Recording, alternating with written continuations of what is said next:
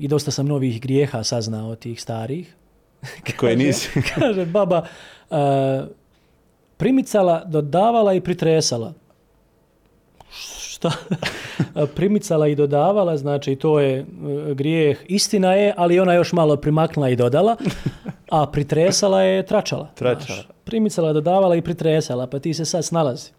I kaže, govorila sam izrazne riječi. To je sad, to je. Tako da uvijek nešto novo naučiš. je Da, da, da, da, da. I onda jedan od grijeha imaš uh, reumu, vodu u kolinu. Šta ćeš, to su sve problemi koje trebaš saslušati i, i raditi na tome.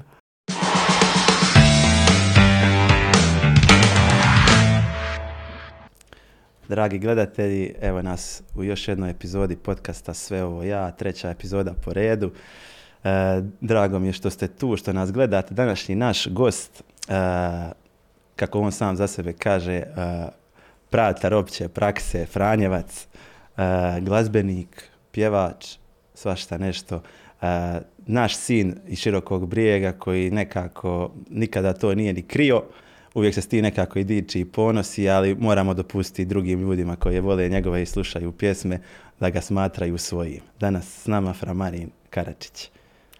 Hvaljeni su se Marija, hvala vam na pozivu i pozdrav svim vašim gledateljima. Navijek je i hvala ti Marine što si došao i što si tu i da odmah razjasnimo, mi smo ovo planirali prije koncerta, vjerujem, izrealizirati, ali naravno prepun si obaveza, prepun, nije mi bilo jasno kad, sad kad si mi rekao da imaš dva termina u šestom mjesecu, ovaj, zanima me šta radiš, osim, znači, gdje, gdje su te obaveze? Ma ništa, glumim da imam ob- A nije, baš se nekako posložilo puno stvari.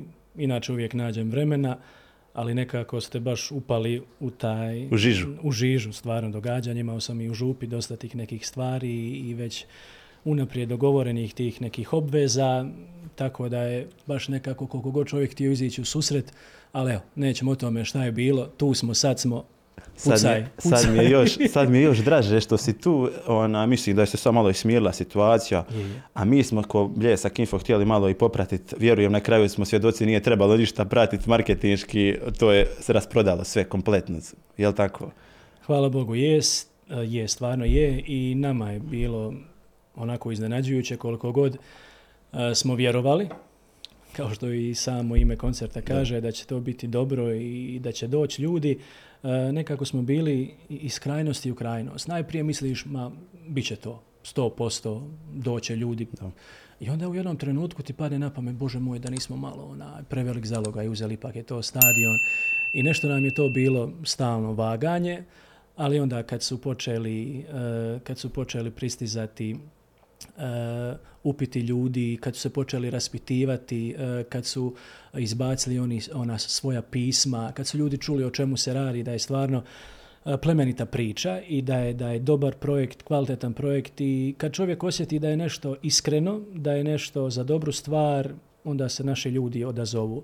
Hercegovina je stvarno e, velikog srca, tu su ljudi koji su spremni pomoći i uvijek oni prepoznaju i osjete kad je prava stvar i podrže to i više evo nego što smo mogli očekivati. Da, sad kad sve se zbroji, nekako reakcije su bile, ljudi su prije koncerta pričali o koncertu, ljudi su nakon koncerta pričali o koncertu, mislim da je se svrha postigla, ono, nesporno. Uistinu jeste. I cijela ta ekipa oko organizacije je baš majstorski posao odradila. E, to su očevi koji imaju djecu s poteškoćama u razvoju, a jasno nam je da je otac apsolutno sve spreman napraviti za svoje dijete i tu se baš prepozna jedan iskreni motiv.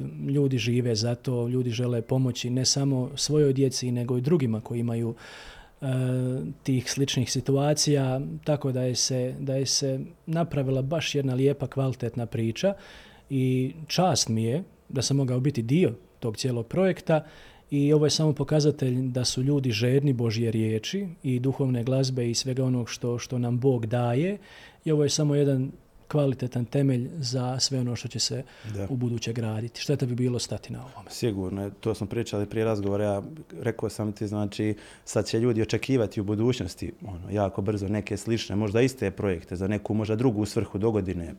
Nikad Pa se ne znate zna. što, nekad ljudi e, na prvu budu sumnjičavi, ali kad dožive nešto i vide da je nešto bilo baš onako profesionalno i kvalitetno i uspješno, oni već znaju za dogodine što očekivati i mislim da nema razloga da ne bude ne ovoliko nego i, I još bolje, više ljudi. Da.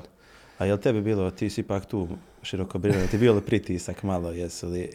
Mislim, imaš već utakmica u nogama, mislim, ali opet domaći teritorij, ljudi te zivkaju. Pa koliko god čovjek ima utakmica u svojim nogama, svaki koncert je, je jedna posebna priča.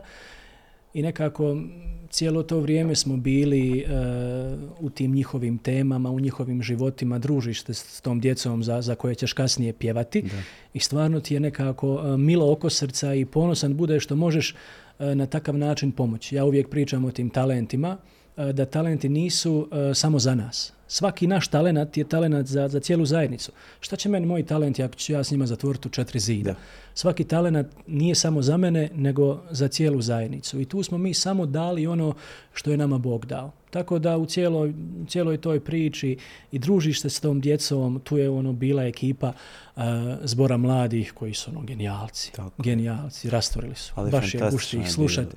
I tako su dobro uvježbani, tako zdrava mladež i tako mi žao bude kad kažu nema mladih, neće, sve nešto loše, pesimistično. Ne volim takvo gledat ni stvari, ni svijet i, i tu smo pokazali uh, da ima dobrote, samo je zlo, nažalost, uvijek glasnije. Da. Bolje organizirano od, od dobroga. Ali evo, tu večer stvarno smo pokazali uh, da, da ima i tekako nade, da ima snage i da je ovo jedno baš kvalitetno svjetlo koje je, nadam se, bar malo osvijetlilo ovaj kraj, a i šire. Je, čak ja sam, ovaj, meni je, ja sam u zadnji tren odlučio doći na koncert. Čak sam razmišljao, ja sam bio malo sumnjičav, subota je večer, eh, period je svatova, vjenčanja, To je meni izlasci, bilo i izlasci, znaš, ono razmišljam, i kad sam se iznenadio, iznenadio sam, ta- tako mi je bilo iznena- iznenađenje, odakle je ovoliko ljudi kad sam vidio i sve one face. Ja pitam gdje si večera, svi će na koncert, odjednom, a par dana prije toga je bilo će li badat kiša, neće, neće ljudi da kupe kartu, da im, da ne, i, i na kraju vas je vrijeme poslužilo, meni ono bilo. E, Gornje tribine nisu bile planirane. To su svi ljudi koji su došli pred, pred vrata, nisu imali ulaznicu, a nije naš svijet e, da će oni kupovati karte za nešto ranije. Mi smo 5 do 12 narod. U zadnji tren, taj dan ako se može kupiti, to je najbolje. Sada ćeš ti kupiti kartu za nešto što će biti za mjesec dana, što kažu ko živ, ko mrtav. To je naše razmišljanje. Tako da mi smo tamo bili cijeli dan i samo se okreneš pune tribine, čovječe Boži. E, vrijeme nas je poslužilo, svugdje okolo je padala kiša Samo i tamo, znači zadnji tren kad je završio koncert, počela je lagano kiša padati. Je. I tako je dobro bilo vidjeti ljude, ono šetaju i pjevaju onaj nek pada. Tako da su s tim nekim stihovima otišli kući. Evo, ne znam, ne znam što, što više reći, to će baš ostati jedna, jedna baš večer za pamćenje u mom životu. Tako je. I što je Alan sam rekao na koncertu, ovu pjesmu nisam se usudio pjevat prije samog koncerta, ali sad mogu jer je već koncert bio naravno pred kraj. Ali ovaj, šta je meni tu bilo fascinantno, upravo ta angažiranost mladeži, mladosti. Mi smo nekako svjedoci smo, evo ja sam ovaj, još uvijek mlad, evo i ti si još uvijek mlad, nekako se priča, mladi, uvijek su na mladima kritike da je današnja mladost ne radi, da, da, ono, da izgubila nekako neke vrijednosti. Ali ovo svjedoči nešto drugo. Pa znate što, e, evo kad sam postao fratar, e, radim većinom s mladima. Ovo mi je sad tek prva župa, tek sam od devetog mjeseca ovdje na, na službi kao župnik. Do sad sam bio kapelan i zadužen za Franjevačku mladež Framu. I ta Frama je nešto prekrasno u Hercegovini.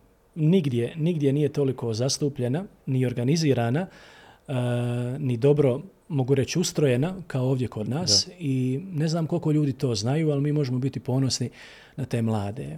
E, mi smo lani imali proslavu 30 godina Franjevačke mladeži Frame gdje je bilo preko 2000 mladih. I zamisli ti 2000 mladih koji su tu e, radi jednoga cilja i iz, iz istog razloga, da oni nakon toliko godina još uvijek žele nasljedovati svetog Franju i živjeti evanđelje onako kako je on to činio. To su, to su normalni mladi. Ne bi ti na njima nikad rekao da su oni nešto posebno, ali to su mladi koji imaju temelje, koji imaju cilj i koji imaju smisao. A to je danas, mislim, jako, jako velika kriza. Sad, sad mi se neki sto tema mota po glavi. E, mi živimo u jednom užurbanom svijetu i navikli smo dobiti sve odmah i sad. Jednim klikom ti dobivaš što god želiš. I čovjek se nije navikao truditi. I sve ono što te brzo naš svijet kaže, što te brzo očara, još te brže razočara. Da. I tako je potrebno imati kvalitetne temelje. I to ja non stop trubi mladima, mislim da sam ih više dosadio i izašao na vrh pameti. E, kako je potrebno imati e, temelj. Znači, ne može ti tvoj temeljni smisao biti ni roditelji, ni djeca, ni braća, ni sestre, ni karijera, ni posao, ni sport, ni fakultet, apsolutno ništa. Zašto? Zato što sve što je od ovog svijeta propasće, nestaće, umrijeće. Sve je propadljivo, sve je podložno propasti. Jedino što te može držati kao temelj je Božja riječ. Tako. Ovo nisu nekakve floskule, ovo nisam ja sad tu došao nešto uh, slatkasto Mudrovat, pričat, da. to su, to su baš neke konkretne stvari, jer u razgovoru i s mladima i sa malo manje mladima, tako tvoje generacije, uh, doživljavam dosta ljudi da su pa u nekim ljubavnim problemima, krahovima, ono, framarine, uh, ostavio me, deč, dečko, me. ne mogu se sastaviti, ono, srce ti se raspukne u tisuću komadića, a zašto? Zato što si stavila u tog dečka sav svoj smisao. On ti je bio početak i kraj tvog dana. Dobro jutro, laku noć, volim te, sve to super. Ali ne možeš njemu dati da ti bude smisao, da ti bude temelj. Jer kad on ode, ode i cijeli tvoj temelj, cijeli tvoj smisao, treba ti nešto što će te držati na okup, što će te sastaviti, čemu ćeš se moći vratiti. A ništa na ovom svijetu ja nisam još upoznao ni spoznao, nego Bog i Božja riječ. Jednom rukom se drži ono za Boga, a drugom stvarno budi normalan, mlad čovjek, druži se, radi, uči, raduj se. Pa to je, vidi ovo, nisu čak ni, evo sad, gledatelji koji će gledati, ovaj, vjerujem da će biti ljudi koji zapravo i nisu možda vjernici. Jer ljudi koji ne vjeruju, koji su, ne ispovjedaju možda vjeru, oni će se, svak će reći da je, e, materijalno je prolazno, život je prolazan. Svi smo mi mi svjesni da idemo od jednog početka, idemo prema jednom kraju nekako. Točno. I svako tumači na svoj način. Mi katolici, vjernici tumačimo na svoj način i naravno po meni to se i slaže s nekom sveopćom slikom svijeta, bez obzira jesi li katolik ili nisi, svi ljudi nekako, život je formiran po tome, ljudi isto nedjeljom odmaraju, nedjeljom je ovaj, vikend i za sve ostale vjeroispovijesti na neki način. I u tom smislu vjerujem da je i ova teza kako je sve prolazno, da se i ljudi koji nisu katolici, da će se složiti s nama. Toga smo svjesni, jer čovjek, e, svjestan si da sve što radiš, ti stvarno se i trudiš i ti to stvarno treba tako zalagat se, davat se e, na maks, ali ne znaš ni dan ni čas kad ćeš biti pozvan s ovoga svijeta. Da. I sad ono u što si ulagao, od tog će ti biti plaća. Ako si ulagao ono zemaljsko, od tog će ti biti plaća. Ako si ulagao u nešto duhovno, u nešto kvalitetnije, onda se možeš nadati nečemu. Da. E, dobra mi je ona priča kako bi, kako bi moćno bilo da na našoj osobnoj iskaznici, pokraj mjesta rođenja, da imaš, oprosti, pokraj datuma rođenja i mjesta, dobro, da imaš datum i mjesto smrti. Da ja, Framarin, rođen 14.11.88. u Mostaru, umrijeću tada i tada te godine. Pa ja bi se totalno drugačije ponašao. Da. Totalno bi drugačije pristupao nekim stvarima. I sad kad sad smo otišli u to, totalno drugom Nema smjeru, veze, ali nema, nema veze. veze, slobodna forma. Da, da, ljudi svi žale za istim stvarima. Žale što nisu bolje proveli mladost, žale što nisu bolje iskoristili neke stvari, žale zašto su uopće bili posvađani s nekim ljudima. I sad kad, kad pitaš ljude što žele na kraju života, ono, pa, ono, e, da imaš sad jedan dan, pa vjerojatno bi nazvao te neke ljude s kojima se u svađi, oprostio bi im i, i, te, i, te, i te, te nekve svađe oko mrginja i naši poslovi, to, su gluposti. I sad ne znam e, gdje je razlog zašto ne bi nazvao odmah tom, tog čovjeka, izmirio se, a ne čeka taj svoj zadnji dan da te neke stvari. Sigurno. Život je jednostavan, Bog je jednostavan, ljubav je jednostavna, sve te neke velike stvari u našem životu su jednostavne, ali mi ljudi to zakompliciramo. Mi ljudi baš uh, umješamo te nekakve svoje prste i isprljamo dosta stvari, a, a, a puno je toga, puno je toga što bi se moglo bolje i drugačije, a na kraju ispadne da je, da je najteže biti jednostavan. To je, znači, kako bi rekli ovaj, nogometaši, najteže je igrati jednostavno. Svak misli najlakše je dodat, vrati, dodaj, ali Da, da. to je, uvijek se ne, nađe neka prepreka. Je, ali to je, vidim, e, kao što mi kad gledamo nogometaše, Ja. svako od nas misli, ja mogu tako, jednostavno je. Isto. To tako jednostavno izgleda, ali znaš zašto izgleda jednostavno? Zato što taj čovjek zna što radi. Nitko ne vidi koliko je on dana uložio u treninzima, nitko ne vidi koliko je krvi, znoja e, prolio, koliko puta je e, pao i psihički i fizički, koliko je puta je bio e, izguran u stranu i taj čovjek je ustao, trenirao je i sad briljira na terenu. I to izgleda jednostavno, zato što taj čovjek nešto dobro radi. I ti ljudi koji znaju živjeti, njihovi životi, njihovi životi djeluju jednostavno Tako je. svi sveti ljudi, svi sveci koji su nam uzor, oni nisu ništa, ništa drugačiji od nas. Samo su spoznali tu pravu stvar i živjeli su za one stvari za koje se isplati živjeti. I baš je taj, taj rad, uh, znači u tišini, kada niko ne gleda, to se zapravo i ne vidi. Mi na Da, kraju da. vidimo samo finalni proizvod i, i to je danas i je problem današnjeg svijeta, što je sve na izvolite. I sad ljudi gledaju finalni proizvod i kaže ja želim biti ovakav. A tamo ono iza ništa ne vidi. Nema strpljenja, joj, tu sebe vidi katastrofa.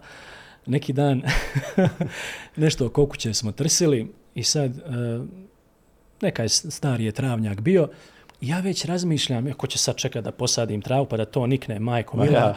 I razmišljam, sad će ovi stadioni mijenjati travnjake, mogao bi ja nekog nazvat da oni meni dadnu par kvadrata, šta je njima to? Presade. Da mi dadnu par kvadra- kvadrata trave. Mogu si ovdje kaj koncert bio. Kada... dok ljudi pjevaju, ja tamo režem sebi, sebi travu.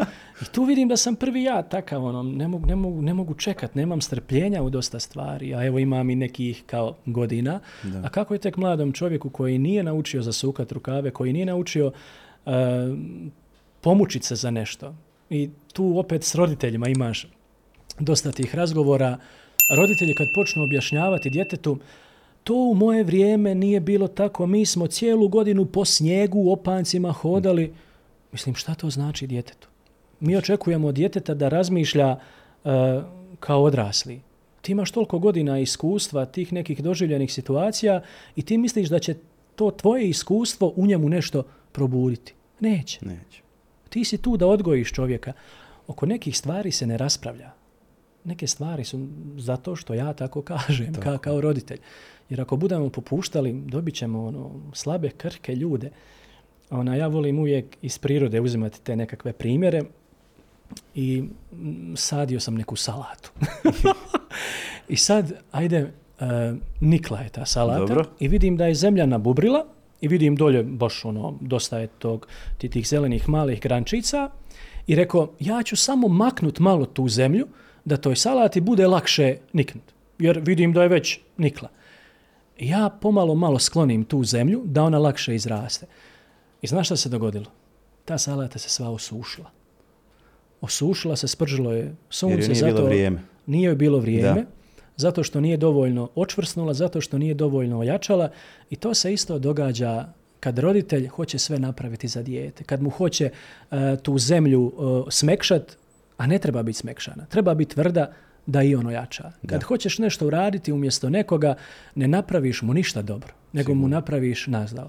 Neka se pomuči, neka se uči strpljenju, neka se uči radu, onda će više i cijeniti neke Sigurno, stvari. sigurno. Tako ono, zato kažem, puno stvari se može učiti iz ovih svakodnevnih situacija, a najbitnije je sklanjati te nekakve naše, naše suviške. Tu mi opet e, pada onaj primjer kad, kad kipar radi neko djelo. On ima kamen jedan, mi gledamo taj kamen ništa specijalno, ali on u tom kamenu vidi skulpturu. I kako će doći do te skulpture? On uklanja viškove. Sve ono što je viška, on sklanja da bi dobio jednu skulpturu koju on ima u svojoj glavi. I taj naš život bi u biti i to bio. Da. Ti sklanja, to sklanjanje naših viškova. Da. Da bismo se čistili i dobili neku Tako. tu lijepu skulpturu od života koju je Bog namijenio za nas. A sami kipar može imati vizualizaciju toga kipa jer on ima već iza sebe iskustva, ali dijete malo ono ne može imati jer ono to nije proživjelo. Da. Roditelj je bio na djetetovom mjestu, dijete nije bilo na roditeljevom mjestu. I danas svjedoci smo koliko imamo iskompleksiranih mladih ljudi koji su puni strahova, boje se odraziti, boje napraviti neki korak. Svjedok si sam, ja vjerujem i, i ti Točno, kad se odvažio da, to me je bilo iduće pitanje, kad si odlučio da postati ovaj, redovnikom, na koji način je došlo do toga? Nije ti vjerojatno bilo lako, nije ti bilo lako ovaj, prelomiti to, reći roditeljima, je li bilo nekih možda i komentara, nemoj? Pa, znate što, e, sad da trebam te nek- nekakve stvari odlučivati, raditi, mislim da bi mi falilo snage, nedostajalo bi mi snage. A prije nego što odgovorim na ovo, samo moram reći, u današnje vrijeme e, ja stvarno dižem spomenik roditeljima. Kako je teško biti roditelj danas, kako je teško odgojiti djecu i ti ćeš sa svoje strane učiniti sve što je, što je u tvojoj moći, ali ne odgajaš ti dijete sam. Odgaja, odgaja ga i internet, i televizija, i mediji, i škola, i ulica i ti tu stvarno moraš bdjeti nad tim djetetom 24 sata. I danas biti roditelj, ono, samo treba moliti za te ljude Da. i ohrabrivati ih da, da uspiju to dijete izvesti na pravi put. A najbolji, e, najbolji primjer su oni sami. Djeca kopiraju ono što vide. Ako dijete vidi tatu i mamu da se vole, da se poštivaju, ono će to činiti. Da. Ne možeš od djeteta očekivati da poštuje druge ako on vidi da ti ne poštuješ svoju suprugu i ona tebe. Ne možeš od djeteta očekivati da će ići na svetu misu moliti ako ono nikad nije vidjelo tebe da ti ideš na svetu misu moliš i masu tih nekih drugih stvari. Sigurno. Djeca upijaju i rade ono što vole, e, što vide. E, A što se tiče mog poziva, pa nisam ja nešto baš kao, kao dječak e, mislio da ću biti fratar, čak me je to i odbijalo. Ovo sam sto puta priča. Ja sam stvarno bio glupo, dje, glupo dijete.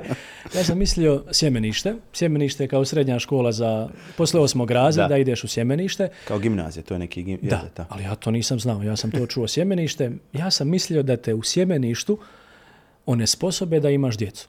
Ja. Ko nema šanse da ću ja u sjemenište. Što ti je čovječe, bože, ja da idem u sjemenište. Ona, I nije mi, nije mi padalo nikako na pamet ići u tu, tu srednju školu, a, u sjemenište. Moj prvi nekakav bliži susret s fratrima su bili sprovodi. I, I to sam onako priča često, jer a, u moje vrijeme kad, kad ideš na sprovod, ako nosiš svijeću, na sprovodu dobiješ 10 maraka, ako nosiš križ dobiješ 15 maraka. Ja sam bio uvijek niže grasta, ja sam cenera dobiva, tako da je to bilo onako... Ja, ja bi križ. ja, Ja bi križ, ali uvijek dođe neko veći i oj, kućaš ti sad. Tako da nekako, uh, ovo sad možda ne, ne, nekima sablazno zvuči, ali što će dijete si, taman ti možeš nešto dublje razmišljati, ideš na misu normalno, sve obična, prosječna, hercegovačka katolička obitelj. Uh, I tek u srednjoj školi, kroz Framu, Franjevačku mladež, uh, gdje sam doživio prvi put uh, prihvaćenost od drugih, uh, ta nekakva iskrena prijateljstva koja traje u dan danas, prva zaljubljivanja, ljubavi, prvi osjećaj da vrijediš, da je nekom drago što si ti tu, to sam doživio baš na tim susretima Frame. E, Spominjao sam ti Jest. e, i prije ovog razgovora i to sam već i na drugim mjestima pričao. A imao sam strašan problem sa mucanjem, nisam mogao doslovno sastaviti rečenicu do srednje škole. I onda ti se kao takav e, ne, da, ne da ni dolazit u, u, u tu ekipu. Gdje Dok, trebaš... ja, dok ja pozdravim ljude, ba Da. ljudi otišli, otišli već. Jel ti stalno bilo ono, prostite, uh, ja mucam ako bude... Ono, jesi star to ugrađivo već? Pa ne znam sad kako mi je Ja. bilo tada, ne sjećam se, a znam da mi je to nešto što je ljudima normalno, što Da. ljudi uzimaju zdravo za gotovo, meni je bilo ono kat- katastrofa. Teret. I onaj, sjećam se da, da, da su me zezali koliko trošim na telefon i tako, ono, standardne te, te Ja. neke priče. Ali mi je uvijek bio, bio, eh, bio cilj, ne znam, ja napredovati. Nisam se htio pomiriti da je to tako Ja. da to će to tako zauvijek biti. Išao sam onda na vježbe i namjerno sam se prijavljivao za, za medijsku sekciju, vodite emisije uživo, čitat na sve toj emisiji, ono, sve uživo, Oči oči bacaš se, točno, Da. bacaš se u vatru, bacaš se u vatru da to nekako prođe. Išao sam na te govorne vježbe i evo, hvala Bogu, to je se kroz srednju školu nekako uh, pročistilo, s tim da dan danas, dan danas uh, točno osjetim na sebi kad mi, je, kad mi je stres, kad mi je baš previše svega, pojavi mi se mucanje i to mi je ona crvena lampica, ono Uspori Marine, malo, ja. uspori malo. Ajde, oladi, neće svijet propast bez tebe, Isus je spasio svijet, ne moraš ti. Malo, malo jest, što jest, kažu. tako je. Uh, ali evo, ja bi stvarno htio poručiti ljudima da, da, da najgore je prihvatit, uh, prihvatit da, je, da, je, da je to nepromjenjivo. I pomiriti se s tim da To je tako, neće se nikad promijeniti. Sve se može promijeniti. A i da se ne promijeni, možeš ti promijeniti svoj pogled Na to. prema tome. Da. Najgore kad ti, kad ti ne daš o tome ni pričat, kad ti to baš bude nekakva bolna rana, ja danas bez problema ono, mogu i mucat, ono, i ćelav sam, šta, helikopter mi slijeće na čelo, velike uši, velik nos, pa hvala Bogu, bolim, šta ću sad? Takav sam, jes. Hoću se sav ono Ma deprimirat, nema deprimirat, nema, nema, ne, ne, nema, nema smisla takav život živjeti, a to je nažalost ono što nam se predstavlja, da svi moramo biti isti, da, pogotovo cure, da moraju tako i tako izgledat. I te društvene mreže, to je jedna ljestvica koju ti ne možeš dohvatiti. I ti svaki dan se proskačeš da to nešto postigneš. Mislim, ko ti kaže da moraš tako izgledat? Ko ti kaže da moraš tako radit? Ko ti kaže da se moraš tako oblačiti? Budi svoj, budi ono za što te Bog stvorio, gradi tu neku svoju ličnost, taj neki svoj džir, slušaj glazbu koju ti voliš, Tako ne je. zato što svi to slušaju. Slušaj, Marina Karadžića. Nemoj ljudima onaj, traume stvari. E, baš, je, baš je potrebno graditi te nekakve originalne Tako ličnosti. Nismo stvoreni da budemo kopije. Ako bi rekao sad kad pričamo, ovaj, ja sam čuo da si ti muco, ja je sad jednom ono nisam, da nisam to znao, nijednom ne bi posumnio da si muco. To mi je ono, baš si pobjedio, vidi se, radio si, ali opet vjerujem da ima i toga da si siguran u ono što pričaš, na sigurnom si tlu, radiš ono što voliš, da ima i toga, da si kad se nađeš u nekim novim situacijama koje su vjerujem da se nisi pripremio, tu možda je mucanje i nekad i pokucana vrata, jel tako, poput stresa, poput nekih nepredviđenih Točno. situacija. E, jako je bitno znat zašto nešto radiš. Da. Jer ako ne znaš zašto nešto radiš, onda te svaka situacija može poljuljati, izbaciti iz tračnica, dovesti, ne znam ni ja, na nekako nesigurno polje. Kad znaš zašto nešto radiš, onda ti bude lakše i to provesti u djelo. Meni nije cilj sad pričati o mucanju sad da bi ja nešto pohvalio sebe, nego pomoć ljudima da, da mogu raditi na sebi, da se sve može promijeniti, da, da možeš postati e, ona osoba kakva želiš biti. Ja sam bio najpovučenija osoba. Sjećam se, došao sam s nekom ekipom na Framu, nas petorica smo bili, e, u zadnjoj klupi smo sjedili, ja sam ima neku žutu bundu, sjećam se na sebi, šutiš ono ko zaliven i meni se to svidilo, ta, ta Frama, ta, taj sveti Franjo, taj nekakav e, njegov odnos s Bogom, odnos s ljudima, sa, sa svijetom, ta jednostavnost, sloboda e, i vidio sam sebe da, da se tu mogu dati. E, I bilo mi je nezamislivo doći među ljude i bit, ne znam, ni ja netko ko je nasmijan pozdraviti. Bilo mi je nezamislivo ući u prostoriju punu ljudi i pružiti ruku za počet razgovor. Dok jednom nisam to prelomio, sjećam se, bili su gosti kući i ulazim ja iz škole u kuću. Uh, Fajlis Marija, svakome pruži ruku. Fajlis Marija, Fajlis Marija, Fajlis... Odradio to Vi ste gledali čudno malo. i otišao u sobu. Dolazi mama za mnom. Marine, Ja. Bože, šta- se dogodilo? Jesi, jesi dobar? mama šuti, ovo, ovo, ovo je bilo strašno, ali evo, pomalo, pomalo te neke sve stvari koje su ti bile, koje su bile traumatične, koje su ti Ja. bile nedostižne, ako, ako uistinu radiš na sebi i vjeruješ da to uz Božju pomoć možeš pomoći, ja ne vidim razloga Da. zašto ti ne bi mogao imati kvalitete koje želiš, imati karakteristike koje želiš, e, steći vrline koje želiš, pobijediti nekakve nedostatke, nekakve mane, nekakve grijehe. Stvarno se može. Tako je. Ja, ja to nekako zalažem se zato u društvu s kojima se, s prijateljima s kojima se druži. Ja uvijek govorim pa sve možeš, jer stvarno družim se s kvalitetnim ljudima, stvarno ne bi se družio s nekim ono šljamom. I da ja kažem kad neko, ne, mi se jednako jedna drugo guramo, ona, jedan drugo hval, pohvalim, jedan drugo dajemo kritike. Ja kažem uvijek moraš vjerovat u to što radiš. Ako to nije to, pusti. Okreni novu stranicu. Rekli smo da smo mladi, imamo 25-6 godina, dobro ti si malo stariji, ali, ali, ali 30. ti si već, ti si već ovaj, stvorio život, vjerujemo onakav kakav si želio, sviraš, pjevaš. Pa, e, Je li, je li to ono- moram, te, moram te razočarati. Je li, nije, nije mi to bilo apsolutno na kraj pameti. Da ću se ja baviti glazbom, da ću, da ću svirati, da ću, da ću biti na koncertima, evo da ću biti na nekim Maja, podcastima. podcastima. Nisam to mogao zamisliti. Ja sam ti počeo svirati gitaru uh, u četvrtom srednje. Ono, Dobro, relativno kasno, da. Da, jako kasno. E, zato što, što su svi oni momci koji su svirali gitaru, e, ekipa je bila oko njih. I cure i nekako je iz tih razloga počneš svirati gitaru. Okupljali smo se na večer uz rijeku, uz lišticu gore. Široko, ono, zapališ vino, vatru, malo nekog roštilja, gitara, uživancija. Baš mi je to gušt dan danas. I divlje jagode. E, i- et, oni prvi repertoar, oni jako... Krivo je more. E, Uz ono, lišticu. To, to ljeto su mi bili krvave jagodice. Mislim da su moji kuće više pošizili. Ja sam to, dok ja E. to stuka nisam, nisam pušta. I tada sam naučio svirati gitaru i eto, posle srednje škole odem u samostan. I kako sam u to vrijeme to imao problema s mucanjem, dosta sam pisao. E, ono, od tekstova što je trebalo za framu, od poezije, od tih nekih stvari. E, I počeo sam lagano nešto kao skladat ću ja. Nisam ja to nikom pokazivao, niti je to tada bilo nešto onaj, e, za pokazat. Sjećam se da sam mislio što više akorada ubaciš u pjesmu da će biti kvalitetnija. Mislim, to je katastrofa. Ja imam jednu pjesmu ono, od tih prvih. Znači, ja sam tu ubacio sve što sam znao. Ono, to je takav sataraš Ja, ja. bio, ali ja sam ono, sve akorde, svaki stih novi, novi To ono akord. kad pokažeš nekom iskusnom glazbeniku, vidiš Da, da, da, radio, vidi, vidi je što, ja, što sam ja složio. Sada ono s 3-4 napraviš cijeli album. Jest. Uh, i, I nisam, nisam sebe zamišljao da ću biti za mikrofonom. Uh, volio sam pisat za druge, za druge ljude. Uh, davao sam tim framama, drugim iz- izvođačima.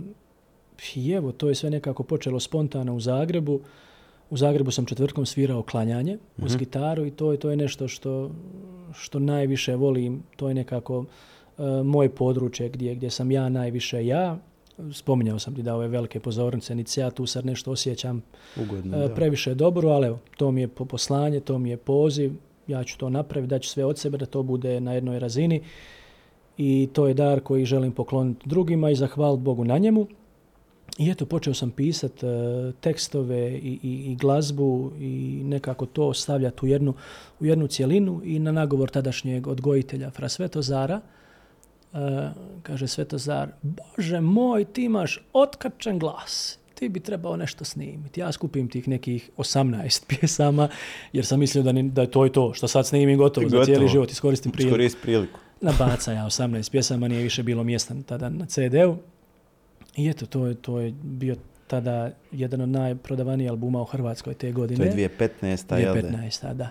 I onda je nekako to krenulo neočekivano. Zato ti kažem, ovaj sad život koji ja živim, e, nije to baš neki život koji sam ja mogao ni zamislit, ni splanirat, ali evo, tu Da. je i sad pokušavam napraviti od njega Najbolje što nešto- se može. da, nešto kvalitetno što Da. će drugima evo, biti poticaj i primjer. Govorio sam ti malo prije da stvarno, stvarno ne volim nasnimavanja. Imam osjećaj Da. da, osjećaj da ist- iskačem iz paštete, što kažu. Ali evo, ako će ovaj razgovor ba- barem jednog čovjeka dotaknuti i, i potaknuti ga na nešto bolje, onda je moja misija Hoće, ispunjena. hoće, vjerujem i to sam ti spominjao kad su me pitali ko je ti sljedeći gost, ja govorim tako Fra Marin i svi su bili ono oduševljeni. Ko, otkud ideja za gosta, sam si me ti pitao čovječe šta ću ti ja ono, prije razgovora, nije, nije ti bilo Strava. jasno.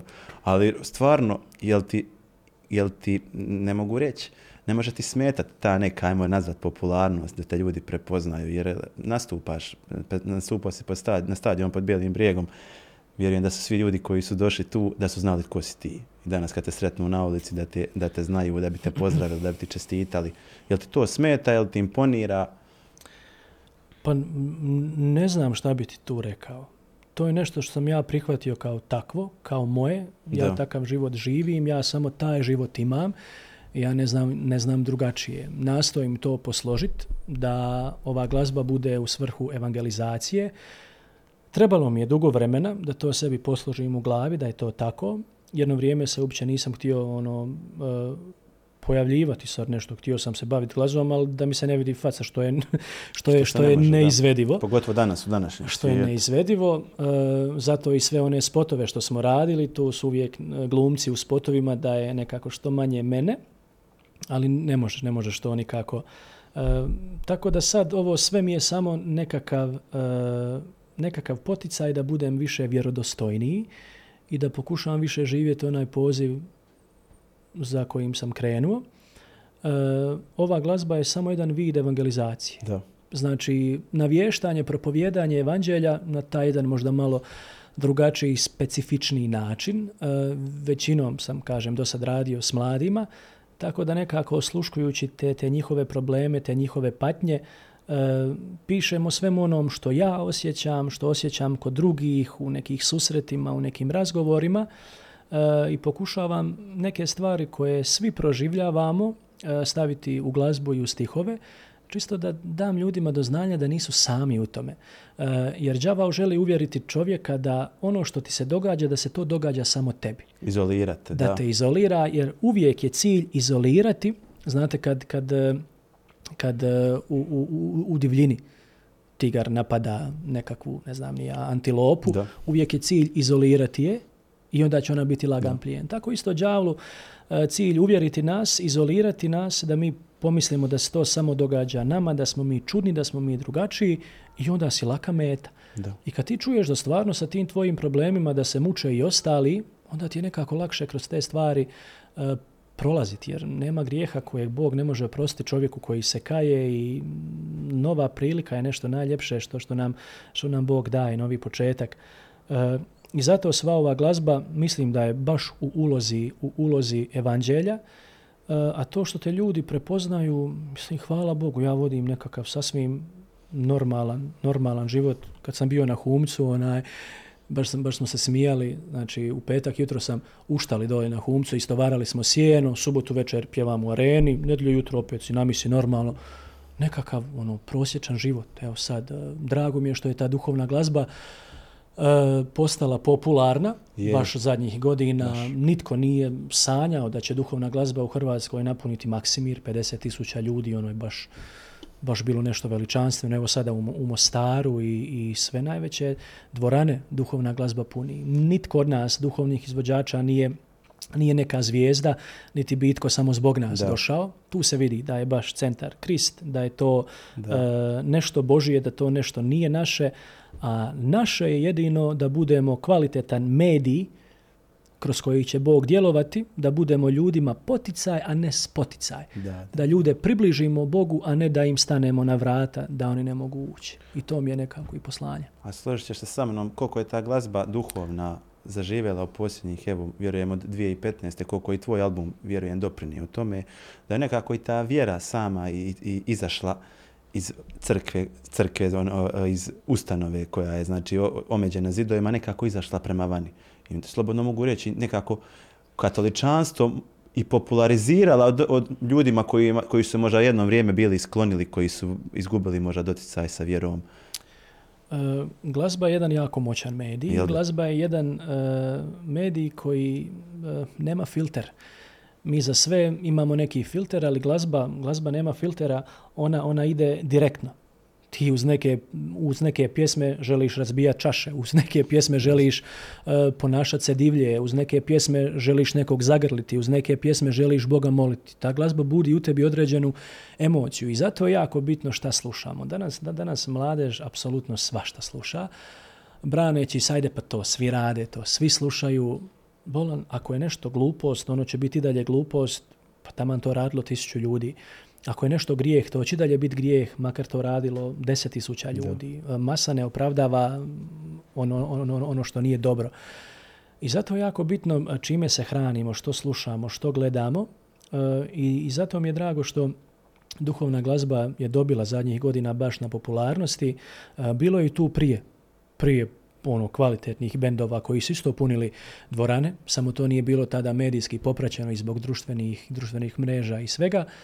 A sada je ta dru- e, duhovna glazba baš e, postala i kvalitetnija i produkcijski i, aranžmani su kvalitetniji i svirači su kvalitetni i to je baš jedna ozbiljna svirka, ozbiljan koncert, ozbiljni projekti gdje ti baš vidiš da, da to ljudi, mm, da, da to rade ljudi ko, ko, koji, koji znaju svoj posao, e, mislim na ove tehničare, na aranžere, da. producente, svirače, to je baš, me, me- meni svaki put bude čast što mogu pjevati s tim ljudima koji su baš ono maheri u svom I, i, poslu. to ti je, I to ti je pokazatelj da je kvalitetno, jer ti samim time kad radiš kvalitetno privlačiš i druge kvalitetne ljude koji su bili nekoj urbanoj glazbi, popularnoj, koji su se pri, koje si ti privuklo svojom kvalitetom. Bili oni vjernici, nevjernici, ali oni su se tu, uh, zakačio si i nekim tonom, ne, uh, nekom, nekim stihom kvalitetnim kojim se ti potrudio. Napisati. Žao mi, je, žao mi je što je uvijek bila prije konotacija da ono sve što je crkveno, ajde, to je bez veze, to je nekvalitetno. Je, malo je bilo. Za, za Boga treba biti sve najkvalitetnije. Bogu treba dati sve najizvrsnije, najbolje. Pa cijela naša umjetnost i povijest je zasnovana na, na onom duhovnom, religijskom. Sva, sva najveća dijela su posvećena, posvećena Bogu i ne vidim zašto to ne bi bilo i danas. Zašto ne bi sve nešto što je najkvalitetnije dali, dali Bogu, a ne uvijek nekakve ostatke. Da. Kako ti pišeš? Kako dolazi inspiracija? Kako dolazi inspiracija? Ova, ili imaš ikoga sad napiše, napišeš neku pjesmu i kažeš ajde molim te poslušaj kako ti ovo zvuči ili, ili, baš si siguran ovo je dobro? Pa imam, imam tu neku svoju ekipu koja prva dobije moje demo verzije uz gitaru ili klavir. E, sad, sad, sad razmišljam, ne mogu ti dati stvarno nekakav konkretan odgovor, jer bilo je pjesama koje sam napisao u Zagrebu, u tramvaju, uh, u svojoj sobi, uh, na Humcu, evo sada u, u Gorici, u Zagrebu. Ne, ne, ne, nema nekoga pravila. Čisto, uh, to ti je isto kad imaš onaj kamenčić u cipeli, i ko, koji te žulja i žulja dok, dok ga ne izbaciš iz cipela. Isto je tako s pjesmom meni. On, on, ona je nekako tu uh, žuljate, žuljate dok, dok, dok, dok ne iziđe, dok se, dok se uh, ne oblikuje. Nisam nikad sjeo, evo sad ću napisat pjesmu. I mislim kad to počnem raditi da će tu biti ono, kraj. Uh, kraj svaki put neka određena situacija, neki određeni događaj e, te stvarno potakne i dadne ti, dadne ti inspiraciju da, da nešto napišeš. E, ne možeš očekivati inspiraciju ako ne radiš. Ti se stvarno svaki dan trebaš družiti s tim instrumentom. Ja svaki dan pokušavam barem nekoliko minuta naći ono sebi za dušu, nešto odsvirati, bez veze, ne mora to biti ništa ono specijalno. I ko zna šta iz toga proizađe. I baš u da. tim trenucima kad se najmanje nadaš, nešto ti sjedne na srce i, i iz toga se evo rodi neka pjesma. Ja nisam mogao sanjati da će evo, ne znam, promijeni me pustinja ili te nekakve pjesme koje sam ja napisao u svojoj sobi na krevetu uz gitaru kad, kad, kad su mi bili neki teški trenuci u životu. Da će ta pjesma toliko dobra donijeti ljudima i da će se toliko ljudi moliti uz tu pjesmu, jer to je jedini smisao. Da, da. ta pjesma nešto u tebi radi, Pobudi, da, da te čisti, da te, da te čini boljim čovjekom i bližim Bogu. A i složit ćeš se, znači, e, puno nam je lakše i moliti uz glazbu. Pa kažu, tko, tko pjeva dvostruko, dvostruko moli, moli i nekako e, jako je bitno vi znate kad gledate neki film da taj film neće biti isti ako, ako je loša glazba ili ako nema glazbe. Glazba ti daje ugođaj, daje ti jednu određenu emociju, stvarate, stavljate u jedan ambijent. Isto je tako potrebno nekako stvoriti sebi ambijent za molitvu. Mm. Da se smire malo i tvoje misli i, i ovo, ovo cijelo ludo vrijeme koje je oko nas. I zato je ta duhovna glazba baš baš tu e, da, da te stavi u ambijent za molitvu. Da nešto u tebi ono probudi i to će biti jedan, jedan prvi korak za nekakav tvoj osobni susret s Bogom. E, ne možemo samo stati, ja, ja slušam pjesme i ja molim. To je opet linija manjeg otpora. E, to ti treba biti jedan mamac koji će te uhvatiti i ono povući, evo, ajde sad malo ona, ispusti se u sebe. Možda nam je se naj, najteže spustiti e, u sebe i kažu da je najduži put od mozga do, do srca. srca. Mi puno stvari znamo šta bismo trebali, kako bismo trebali, ali, ali često kažu nemam volje. Zašto nemaš volje? E, što pokreće volju? Volju pokreće molitva. To je tako ono, zvuči floskulativno. Ali molitva pokreće volju koja u tebi stvara jednu akciju, akcija stvara nekako konkretno dijelo i to dijelo stvara promjenu u, tvom, u tvome životu. E, kao što nam je za tijelo potrebna hrana, tako nam isto za duh potrebna molitva, jer vidimo i sami koliko postajemo ono, čangrizavi, nezadovoljni, nestrpljivi, postajemo laka meta, sve nas živo e, dotakne, sve nas živo iritira, e, svi nam smetaju. Zašto? Zato što smo duhovno slabi, nemamo se, nemamo se kako oduprijeti. I tu je nekako duhovna glazba baš jedan, jedan kvalitetan mamac da, da uradi nešto u nama, da, da nas vrati na nekakav izvor od kojeg smo se bili odmaknuli, Da. da. nam opet dadne one čiste Božije vode da nas malo osvježi i potakne na neku promjenu. A, složi, a- a recimo sada, e, po tebi, kakvo je stanje trenutno u, u, crkvi? Evo, ti si Franjevac, Kako je sveti, sta- sveti u mojoj crkvi ili uopće? Franje- tvojoj, tvojoj je odlično, vjerujem da ćeš reći, ali u Sveti Franje, recimo, ja se sjećam kad smo mi bili djeca, čitali smo ove i gledali filmove o Svetom Franji i on je u snu to se dobro sjećam, kao vidio, Bog mu govori crkva se ruši e, i on je to shvatio da će se crkva doslovno srušiti, neka je lokalna bila, ti ćeš to bolje znat. I on je došao i počeo je zidat e, crkvu. Je Sveti Franjo je to baš doslovno shvatio, kralj je uzeo vjerojatno ono, mistriju Ja. i A, a I- djeci kad smo bili mali nisu znali kako će to prikazati da mu se Bog javlja, nego u snu. Možda je to stvarno bilo u snu, ali... on je, on je usnuo.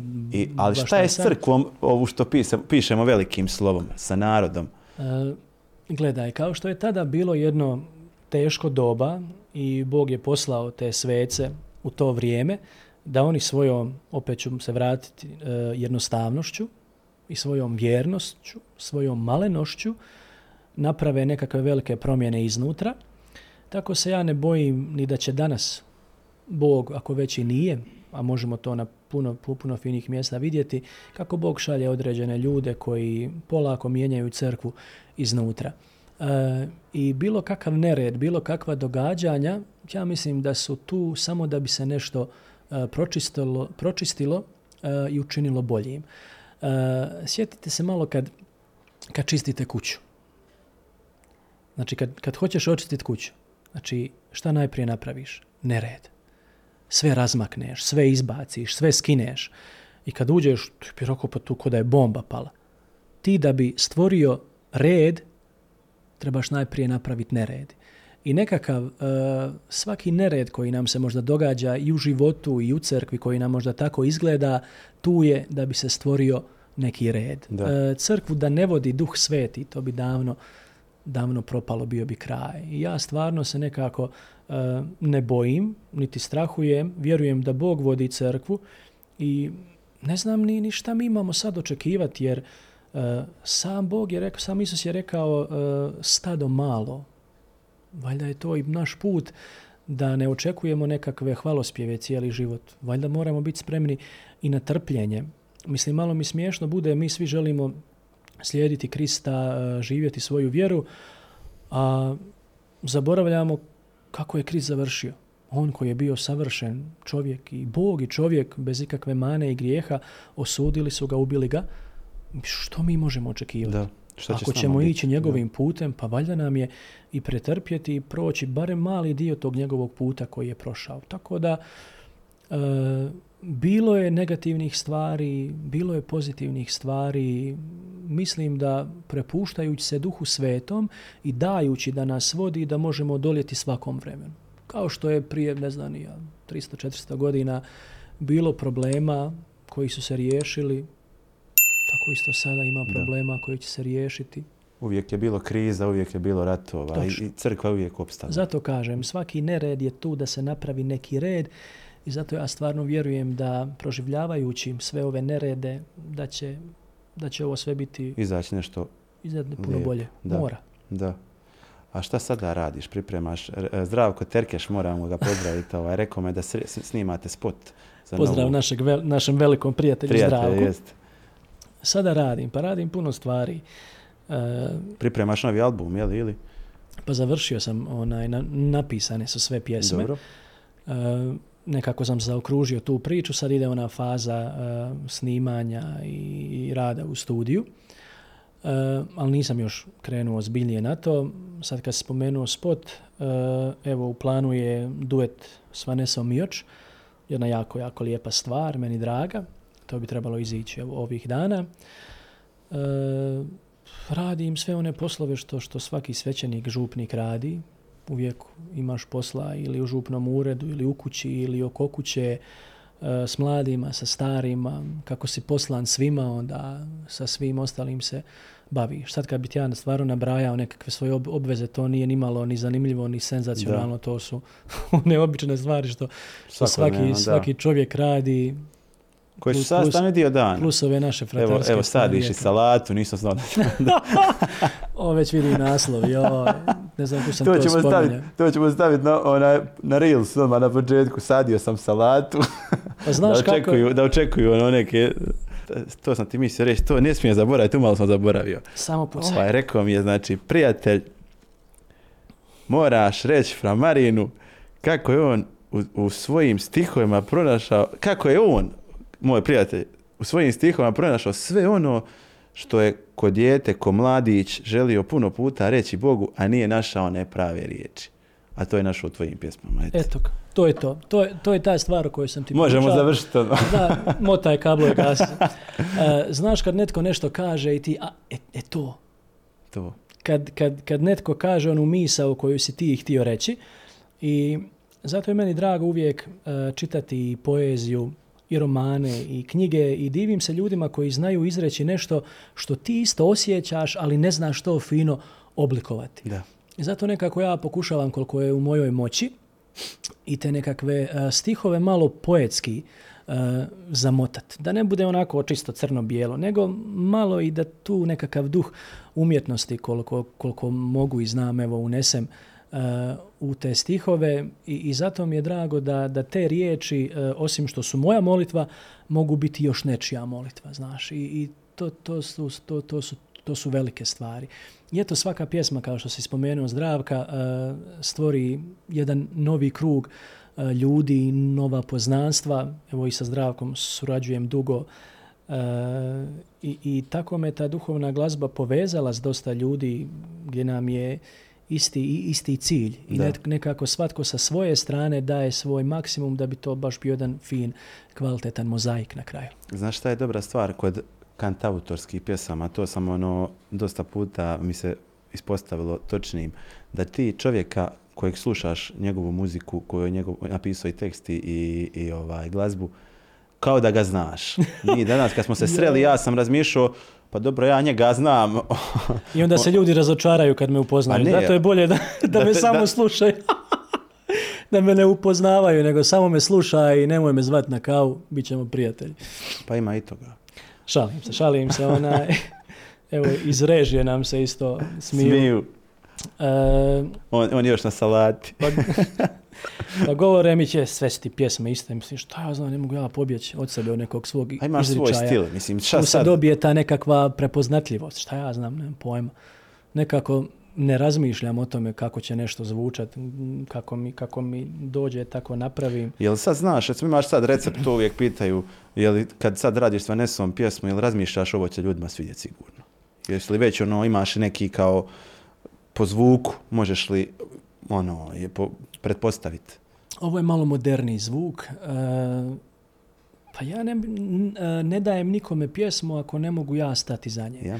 Ako nisam ja spreman tu pjesmu otpjevat, e, ne mogu je nekom pokloniti. Mislim, nisam ja neko mjerilo, ali to mi je nekako dovoljno. Ako sam ja spreman stati za toga, onda ću tu pjesmu dat, dat nekome. Tako kažu mi da sam neke svoje najljepše pjesme dao, dao drugima. Ono, nije mi bitno da sad tu pjesmu moram ja otpjevat. Na primjer, pjesma Šutnja puno, puno bolje i ljepše zvuči u Vanesinoj izvedbi nego, nego što, što, što je ja izvedem. E, ti si mene prvi ljubio, sestre Palić i Alan. Super. Ono, bitno je da ta pjesma dođe, da, da dođe do ljudi, da napravi svoj posao. Sad hoću li to ja izvesti ili netko drugi, ono, stva- stvarno sam nekako uh, u, u, u tim mislima da, da, mi, da mi to nije toliko bitno. Uh, svakako na, na, koncertima svatko izvodi svačije pjesme, uvijek se nekako uh, i mijenjamo. Tako da sad kad kažeš recept, hoće li se nekom nešto svidjeti, ne mogu to znat, uh, mogu samo biti u miru s nekom pjesmom. Ono, ja sam napravio svoje. Pjesma, evo, To je to. Evo ja te sad puštam, Da. nek ona čini ono što može i nek Bog preko tih stihova opet dolazi do određenih ljudi. Ali zanimljivo je kako, kako ti e, određena pjesma baš dođe u određeno vrijeme. Ti neke pjesme čuješ toliko puta. Ono, i na radiju i prođu ti kroz glavu, ali tek kad doživiš jednu životnu situaciju, kako ti, kako ti se ta pjesma zalijepi, ono, Slegne se. E. sad ti. ko ono mele na, na ranu. Tako da vjerujem da ono svaka pjesma ima neko svoje vrijeme, neki svoj trenutak kad će nekom dobro doći. Isto neki dan me pitao jedan prijatelj kako je stanje. Rekao, stanje je tako da sam sam sebi navio promijeni me i slušam. I eto, Ali onda, onda nek te čuje neko reći gleda evo ga, onaj, sam sebe sluša. Ono, to je to ja u autu kad niko, kad niko ne može vidjeti. ego manijak ovaj. Ne, znaš šta, kao što je, kao što je svakome e, ružno čut sebe na glasovnoj poruci, tako i meni neobično čut sebe na, na pjesmama. Da. Niti ja sebe mogu Nisi čut se još s tim, ovaj, jeli, načisto, znači kad sebe čuješ i dalje, Pa to je normalno, Ja. šta ja znam, niti mi sad kažu m, glas ti je kao ovaj, kao ona, ja sebe čujem iznutra, ne mogu sebe čuti kao što što vi čujete, da. niti ti možeš sebe čuti na način na koji te ja čujem, tako da, evo, valjda, valjda, je, valjda je to okej, ne znam. Pa sigurno. A kako su sad, evo bliži nam se i obljetnica Međugorja, sami smo pričali. Ovaj, šta za tebe znači Međugorje? Jesi li gore često? Pojavljuješ se E, kao gost? Ili... Kao gost, to je kuća moja što će se pojavljati kao Ma ne, gost. je li budeš, imaš i gore kakve tribine? E, u Međugorju, u Međugorju se meni jako puno lijepih stvari e, dogodilo. E, ne volim nekako e, sve davati u javnost, ali u, u srednjoj školi su mi se baš, baš, baš lijepe stvari dogodile upravo na tom Mladifestu koji, koji se sad bliži. I evo poručio bi baš mladima koji gledaju ovaj podcast da svakako, evo, ako mogu, ako evo, meni za dušu, neka odu barem jednu večer na Mladifest u Međugorju. Ne moraju ništa, evo. Nek samo odu, Bog će ostalo svoje napraviti. E, to, je, to je toliko, toliko mira i ljubavi na jednom mjestu. E, to Međugorje je jedna velika ispovjedaonica koja baš mijenja živote i ti tu ne možeš ostati ravnodušan. Meni je nekako Međugorje uvijek jedan, jedan mir, jedan poseban osjećaj koji nemam apsolutno, apsolutno nigdje, nigdje drugo. Baš je mjesto, evo, toliko je molitve na tom mjestu i svakod, svakodnevno se izreče, pa da tu ništa nije postojalo, to, to mora onaj nekim mirom zračiti. Svaka čast fratrima, oni ono, danonoćno ispovjedaju u Međugorju, u Međugorju e, i bit na službi u Međugorju je i, i velika milost i, i, i velik blagoslov i velik križ i Bog baš nekako odabere posebne ljude koji će biti stavljeni dolje na službu. A neki mi je dan prijatelj bio, kaže, bila je tolika gužva, mislim da je, pa ne znam je li bio Božić ili Uskrs. Kaže, bila je gužva, ispovjedao sam se na engleskom. Što čovjek se snaša? ja govori, To, dobro ti, si. to, ti, to, je, to, to je naš narod, znaš. Jest. Cijelo došašće im govoriš, ispovjedite se na vrijeme i onda ovi što su najbliže crkvi mi dođu zadnji dan. Joj, rekao, pa dajte. Pa preko ljudi. štele na badnjak. Bila je priča kad je jedna baba govorila, ja sam se zavitovala ispovit na veliki petak. Kaže, fratar, ja sam se zavitovala ne ispovidat na veliki petak, šta ćemo sad? Znaš, mi smo nekako narod, ono, 5 do 12, naravno da uvijek trebamo biti na, na raspolaganju za ispovijed, ali onaj, baš je nekako potrebno i, i biti u tim danima i strpljiv, jer to su baš ogromne gužve, a nema razloga da, da budeš u gužvi. Svaki dan imaš vremena ispovjediti se. Ne znam zašto svi čekamo taj zadnji Ali dan. to je ono da se može Ali mirne duše na Božić pričestiti ili na Uskrs, da je što ranije, što... Pa ne bi da si toliki nereda, ne možeš dva dana biti bez grijeha, čovječe Boži. A i na svakoj svetoj misi, eh, kad je pokajnički čin, ne, ne udaramo se mi sa džabe u prsa. Na svakoj svetoj misi ti se opraštaju laki grijesi. I ako nemaš teških grijeha, na svetoj misi ti se opraštaju u pokajničkom činu laki grijesi i možeš se pričestiti. Ono, ne vidim za, zašto ljudi eh, ne vjeruju u te stvari. Nego is, pričestim se kad se ispovedim i gotovo, sve to pismo. Trebamo malo i na tim stvarima nekako raditi. Da. I, I zato su mi tu mladi baš, baš dobri. E, mladi postavljaju pitanja, mla, mladi žele e, razumjeti, e, mladi nas, fratre, e, čine da budemo e, konkretniji, da budemo vjerodostojniji i nekako su me više promijenili mladi nego što me mijenja ovo što bi me trebalo Je. mijenjati. S- ja iskreno sjećam se kad sam bio dijete, nije to tako bilo. Danas je puno, puno je, uh, crkva je za dijalog raspoloženija. I možda je zbog, upravo zbog tih, zbog, sveće, zbog svećenika poput tebe koji su među mladima, koji stalno su neke tribine. Toga prije nije bilo. Prije su bili oni stariji svećenici. To vam je tako, mi dođemo na vjeronauk, uči se vjerovanje, uči se ovaj, pet istina vjere i to je to. Ali nije ti bilo svećenici nekih... su, ti svećenici su nas sačuvali, znaš, onaj, koliko god sad nas ima mlađih svećenika koji se trudimo, e, tako isto tim, tim starim svećenicima baš treba skinuti kapu i reći ono, svaka čast za sve ono što su oni i pretrpjeli i proživjeli i da sačuvaju vjeru, da prenesu to znanje. Oni su to radili na način na koji su najbolje znali i na koji su najbolje mogli. I nekakav princip koji je tada bio, to da se danas ono učini ne bi, ne, ne bi baš donijelo nekoga ploda. E, svako vrijeme rađate neke svoje ratnike i daje ti oružje koje je prikladno za bitke koje biješ. Tako isto mi danas u ovakvom svijetu i moramo se snalaziti.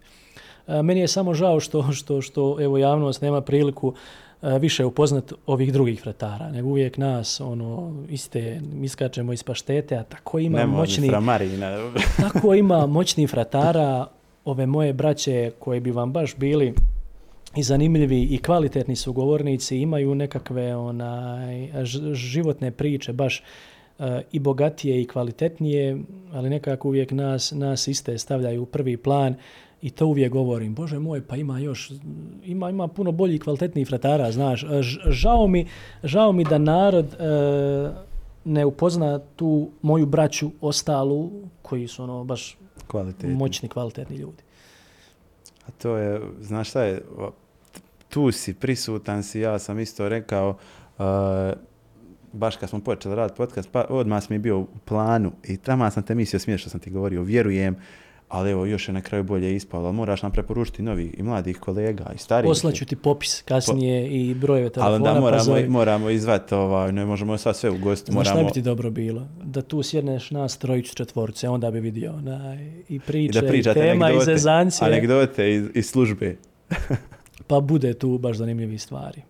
Meni su pogotovo ta stara čeljad. To su bila genijalni ljudi. Ja bi ja mogao sjediti s tim, s tim bakama i didovima šta ti ljudi prožive i, i kakve one, kakvi oni životne priče imaju, te nekakve životne mudrosti što ti ne možeš naučiti ni iz jedne knjige. I dosta sam novih grijeha saznao od tih starih.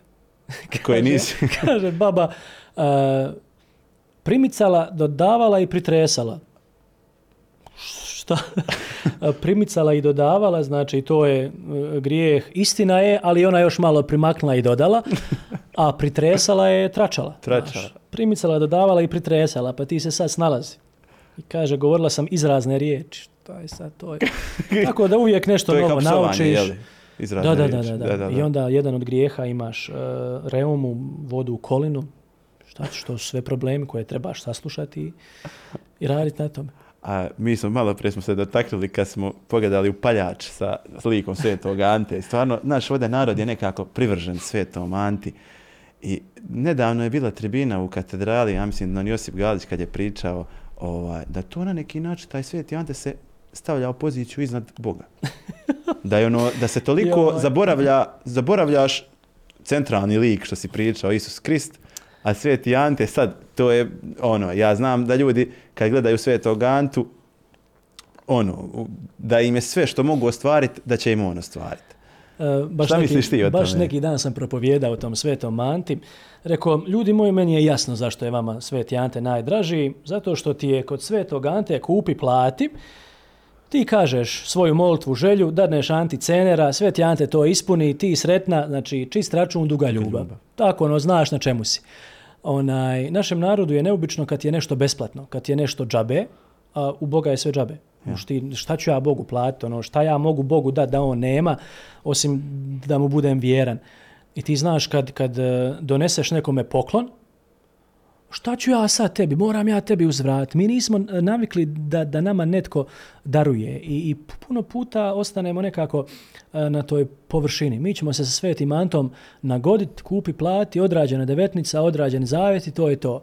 E, te pobožnosti su stvarno e, kvalitetna stvar, prekrasna stvar, ali ispod njih mora biti jedna čvrsta duhovnost pobožnost bez duhovnosti ostaje na površini. To ti isto kao da imaš zatvorenu bocu koja pluta morem. Ona može ništa cijeli život biti na moru, ali ništa neće ući unutra. Znači, pobožnost treba proizlaziti iz neke duhovnosti.